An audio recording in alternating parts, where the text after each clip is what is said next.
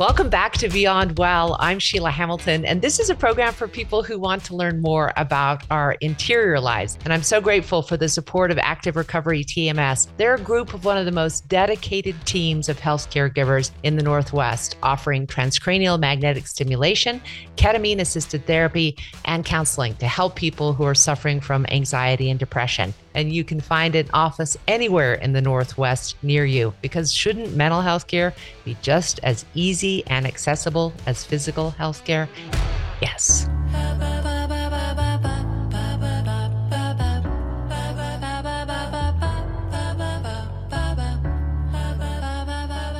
Welcome back to Beyond Well. I'm Sheila Hamilton, and this is a program for people who want to explore our interior lives. And if you followed us for any length of time, you'll know that we've been really up on the use of psychedelics in mental health care, especially because Oregon is the first state in North America to actually legalize the medicinal use of psychedelics for treatment of mental illness.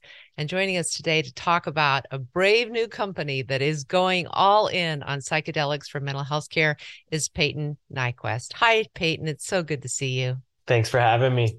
I want to talk about Numinus because it turned out that two of my friends have already used your company a friend in Utah who went to the ketamine clinic and a friend in British Columbia. So you you're already around the country correct? Yeah, we're uh, across Canada uh, in a number of provinces, and and uh, most recently last year expanded into the United States. You know, we have been watching psychedelics come on in terms of especially mental health treatment for probably the last decade.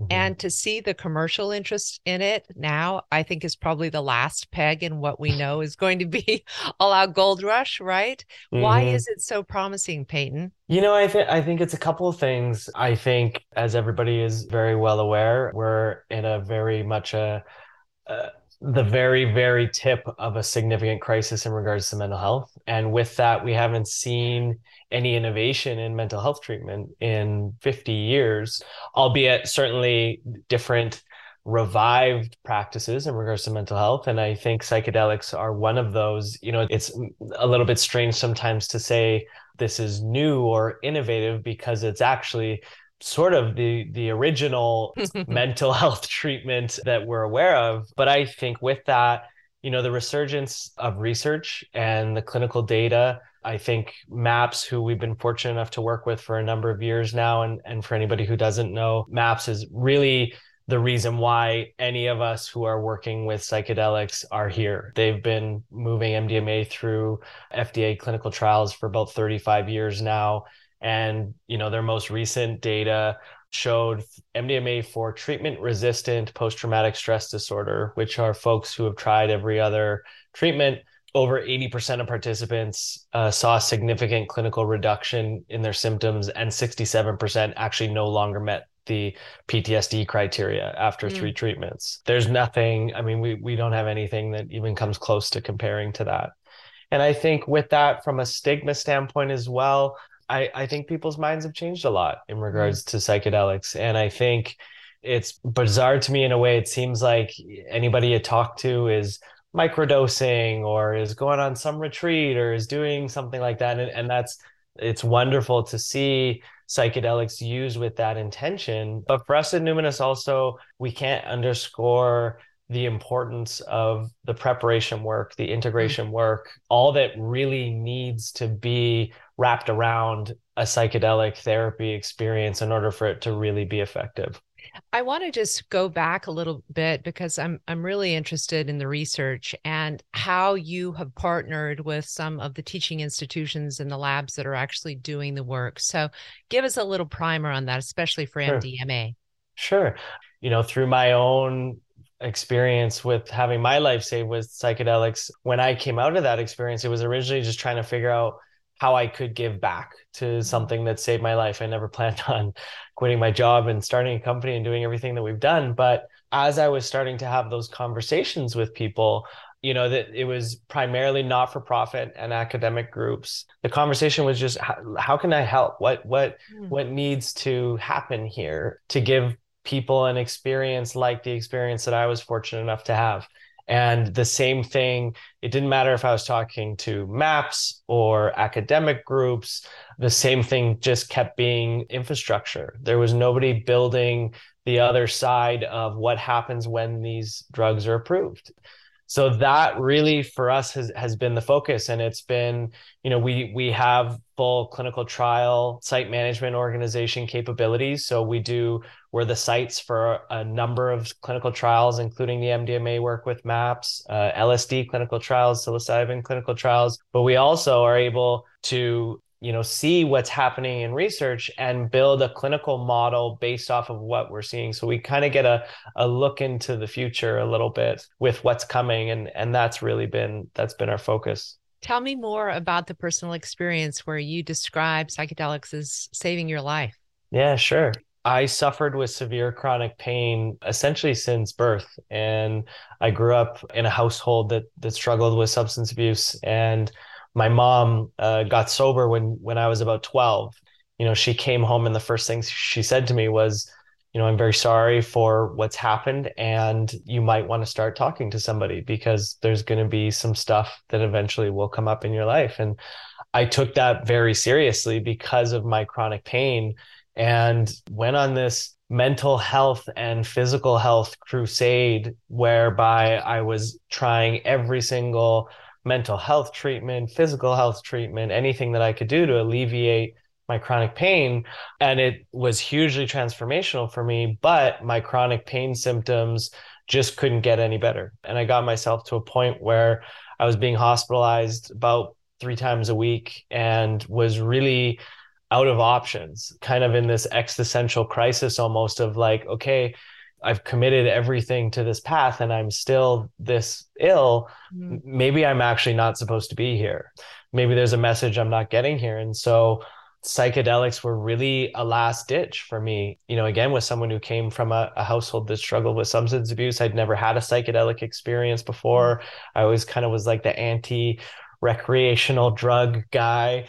But with that, you know turn to and i i don't want to paint the picture of a panacea because i usually say this is when the work actually started but mm. i ended up turning to ayahuasca one week with ayahuasca and i never had any chronic pain symptoms ever again and it was you know i always preface with i would say that the system that was uh, holding that pain is still mm. very much there and intact but that mm it's maybe filled with a different fuel than it was was before. So i owe a lot of my life and and why i'm here to to that experience. And i think it was so lasting and impactful for me because of how much mental health experience I had and how many tools I had in my toolbox to then go like, oh, I I know what to do with this. Mm. I, I've got practices and tools that I can use to apply this to my day to day life. I really like what you have said because I think so many people when they talk mental health, you know how everyone walks around thinking the head is devoid of the body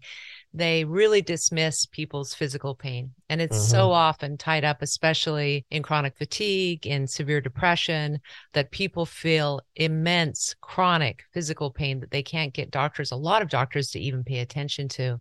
I so appreciate you sharing that story because mm. I think somebody out there might go, Oh my God, that's me. I have all this trauma, all this yeah. holding, all this rigidity, and I haven't ever put the two together. Thank really you. Cool. Yeah. Well, and, and I think important with that too is, you know, we have these mental health indications that we associate with a, a mental health indication, right? right? Depression, anxiety. How do people explain those things? Right. Oh, I, I feel down. Right. I feel anxious. So mm-hmm. while it's it's maybe associated with a, a mental or a brain challenge, when we're explaining these things, we're saying how it feels in our bodies. And you know, I, I think it, to go back to the research as well, you know, there's psychedelics being researched for so many different indications, and they seem to be effective for so many different indications. Um, we're fortunate enough, Dr. Gabor Mate, who who people might know, is really, you know, a person who very, very, very early in Numinus was um, was a huge part of why we are today, and and has mm-hmm. been an advisor to me. But I think why all these psychedelics are being effective for so many indications because we're getting to the underlying root cause of why these challenges exist, which is mm-hmm. trauma. And I think we're reframing also the definition of trauma for people. I think when a lot of people think about trauma, they think about war veterans or 1st mm-hmm. responders. Yeah.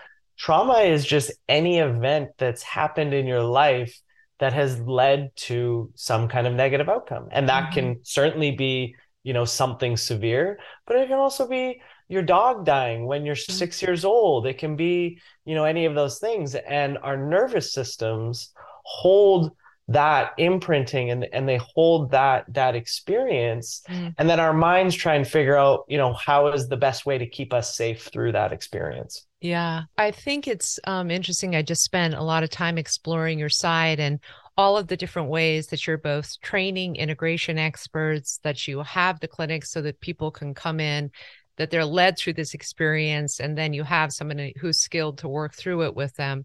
But how are you dealing with the regulatory landscape especially in north america that is so checkered and so much of this is still underground you know it's interesting um, the effort has always been how do we make this as accessible for people as possible? And you know the word accessibility gets thrown a lot around a lot these days and i think that that accessibility means a lot of different things. It means financial accessibility, it means legal accessibility, but it also means, you know, from a training standpoint, accessibility for diverse groups of people. Someone mm-hmm. who's dealing with uh, sexual abuse trauma or cultural trauma. There's nuances there that, you know, you need training and people who can hold people through those experiences. From a regulatory standpoint in particular, you know, we've been fortunate enough we're home based in in Vancouver, Canada, and one of the the efforts that we helped change was there's a a program up in Canada called the Special Access Drug Program, and it's a program that is offered to Canadians who need access to drugs or treatments that have not completed the clinical trial process but have shown therapeutic benefit. And mm. psychedelics were previously restricted from being able to apply be applied for that program. We we worked with health canada for a number of years to help change and and have now changed that program so wow. un, any canadian can apply and hopefully get approved and get access to that therapy but you know the thing that we've felt from regulators and this is regardless of whether it's in canada or in the united states is there's a lot of support for this and i think mm-hmm. it's because the research is is showing it and i think you know, with that as well, from a safety profile standpoint, especially with psilocybin and LSD, some of the more naturally derived psychedelics, there's actually no lethal dose. They're actually mm-hmm. extremely safe drugs. Meanwhile, you know, I think now the the third highest reason why people end up in the emergency room is complications with mental health medications. Yeah. So there's a a recognition there and a shift, you know, all coupled with the fact that it's very, very well known um, that this mental health crisis is significant and not going away. I, I, guess I would have to to challenge the idea that there's no downside because there are those outlying cases where people have really horrible trips, yes, uh, attempt self harm, do things that are crazy, do things yeah that aren't in a contained environment. And so we do know that there's some killer doses that actually are harmful. How is your company working to try to find that sweet spot of what is the right amount of drug in each of these drugs? Yeah, so that's a, a great question. And to agree with you in regards to there's no, from a, a toxicity standpoint, there's right. no there's no toxic dose there's no right. lethal from a, um, a toxicity standpoint but from a set and setting standpoint, like any substance, there's certainly harm that can be caused. And mm. I think with psychedelics, um, you know, the way we refer to them is uh, they're tools and a hammer can be used to build a house or a hammer can be used to hit yourself in the hand with really depends on who's who's managing it you know there's there's this conversation around bad trips and i would argue what I think there's more of is is very bad set and settings and very bad environments that people end up in that you know inevitably will cause harm and i think for us that's how we've really navigated that is through the research. We're very clear in regards to what dosing is but more importantly the training and stringency of the environments that we create are really where our focus is and, and have been from the very beginning. And and our feeling around this is human beings are going to be human beings. And you're seeing a huge amount of excitement, encouragement, and use of psychedelic compounds. And unfortunately, there are going to be bad stories. There are going to be things that happen. And what we've always looked to build is yes, there's positive momentum and that's great. But how do we build something that lasts beyond some of those stories that happen and keep a, a level of rigor and intentionality that can supersede that? Because the last thing that we want is to fall into another situation that we ran into in the in the 60s and 70s where you know unfortunately the the baby gets thrown out with the bathwater right. at a time where we really really need these treatments yeah I, i'm very interested for the use of ketamine you know it, it's derived from a party drug it has that incredible rush of those feel good chemicals and then i have heard several people say that when the ketamine leaves your body you're left really quite down. So, how are people prepared for that feeling? Yeah. You know, dopamine, serotonin, it's all been washed out for mm-hmm. a bit. How do you prepare people for the eventuality that you actually need to do that work while the drug is in your system? Yeah. Monitor it really carefully. Make sure that you don't go full stop, mm-hmm. that you taper down. Mm-hmm. It it does seem like there's the potential for abuse for people who have a propensity toward drug addiction. For sure, and and in particular with ketamine, um yeah. you know th- this might sound counterintuitive but ketamine actually is is the only psychedelic compound that we have a proof of potential for abuse. Wow. Certainly anybody can abuse anything, but ketamine in particular, because of the dissociative effects that it yeah. has, you know, that relief can certainly turn into dependence. And yeah. That is why education is so imperative. You know, to be totally honest, it's been interesting to watch and be a part of you know, up in Canada, our regulations around ketamine are quite more stringent.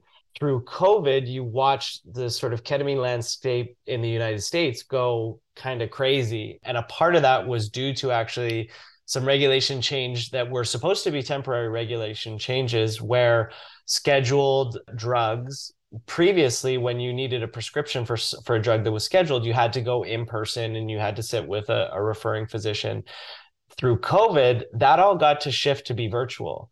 And you started to wow. see these virtual ketamine models, which we've very much steered away from. And we want everybody to get access to healing and safe treatment. But to be honest, you know, we've seen a lot of bad practices and we have sort of call them the ketamine refugees, but we have a huge amount of people who come to our clinics in the United States who've had really challenging experiences with virtual ketamine models. They see the benefit, they they see how this can be really useful, but you wouldn't do a do it at home brain surgery. Right, yeah. And so to to just sort of just go like here's your psychedelic, you know, best of luck to you. I I think we have to be extremely cautious, extremely mm-hmm. cautious. And I would love to see more standards put in place from the regulators in regards to ketamine and i think that that's coming you know to talk uh, just you know mdma which is is sort of the next fda approved drug um, through maps you know it's interesting from a, a, cultural perspective everybody associates mdma with ecstasy and, and it being a party drug but mdma was actually originally synthesized as a psychotherapy tool mm-hmm. and there were hundreds and thousands of psychotherapy sessions that happened with mdma in the united states before it made its way into a it was a Dallas nightclub that it made its way into and it became a party drug and then scheduled. So mm. there's this, you know, the the debunking of of that. And and I think back to your point around how do you prepare people for it's such a peak experience that these yeah. experiences are. And even just the coming back to oh, that was maybe very challenging, also maybe very blissful and now I'm back to the regularly scheduled programming. Which it's, could be the problem after all, right? a bad job, a bad girlfriend, uh, a, a, bad yeah. outlook. You know, I mean, all of those things. I, I really loved your point about how important um, talk therapy is along with it, because yeah. so many people that want the peak experience forget you actually do have to go back to your apartment and pay rent you know? Mm-hmm. it's like those are the things that contribute to depression and anxiety. Yeah. So how are we going to deal with the real life concerns that people have yeah and and that's that's such a crucial point and you see this a lot in the psychic you know sort of the underground psychedelic communities where there's a little bit of this i would call it like spiritual materialism where it's you know i'm i'm going to do my 200th ayahuasca ceremony and yada yada mm-hmm. yada meanwhile you know, I can't hold a relationship to save my life and I'm not sure where my car keys yeah. are.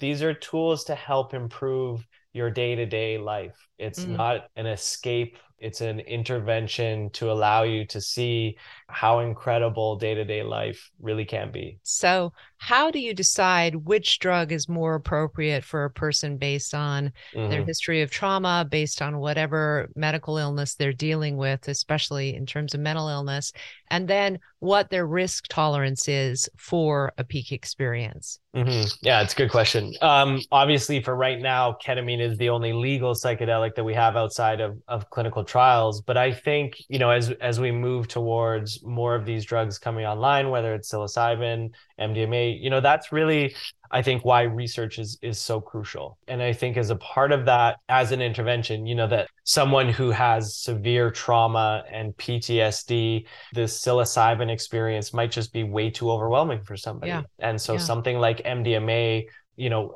mdma is is very therapy intensive. It's it's there's a lot of support as is as is the psilocybin protocol. But i think as as we move more and more into having more of that research data that i think will be very very crucial. You know for ketamine we have a number of different ketamine products or protocols that we offer people depending on what they're coming to see us for. And uh, we've been fortunate enough to be working with ketamine for about 10 years now Wow, that's amazing. So you had this first peak experience with ayahuasca, mm-hmm. and then throughout your life, have you felt the need to do a tune up to go back in to see what's happening with the rest of these psychedelics so you can talk about mm-hmm. it from experience? That's a very good question. I did, I don't want to say what not to do, but I've certainly I sort of went on I would I would almost call it like a psychedelic crusade of really trying and, it, and a part of it was just trying to learn. Uh, i felt that there was no way that i could lead an organization like numinus without really understanding you know what these things are. And i've been fortunate enough to go through a, a number of different experiences with pretty much all of the psychedelic compounds with you know exceptional exceptional practitioners and and people who have guided and steered me through that. I've done lots of therapist training as well. And i think for anybody that is you know running an organization or trying to build something not only is it extremely important to have these experiences but just to get the t-shirt isn't enough. You you've got to live that lifestyle because ultimately you have to know and understand what the person who's coming through your door is and mm-hmm. and also what the therapists are going through on a day-to-day basis you know the heavy lifting is very very much felt and done by the practitioners. And it is hugely demanding work and nobody needs more support than the practitioners do. Given that oregon is the first state in north america to have legalized uh, the use of psilocybin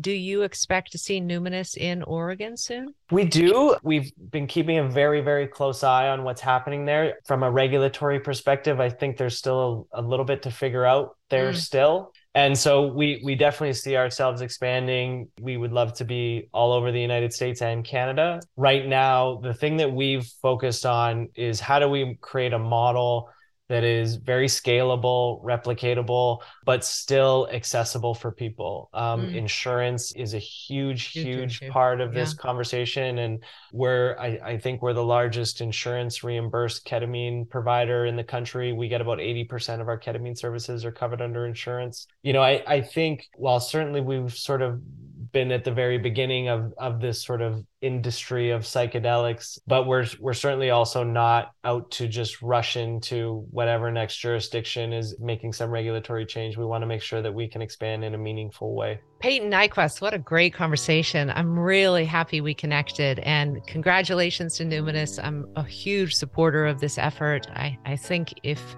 you read anything about my backstory, if these kind of treatments had been available to my late husband, he might still be here with us. Mm. So thank you again for your time and attention today. I really appreciate it. Thank you. Thanks so much for having me.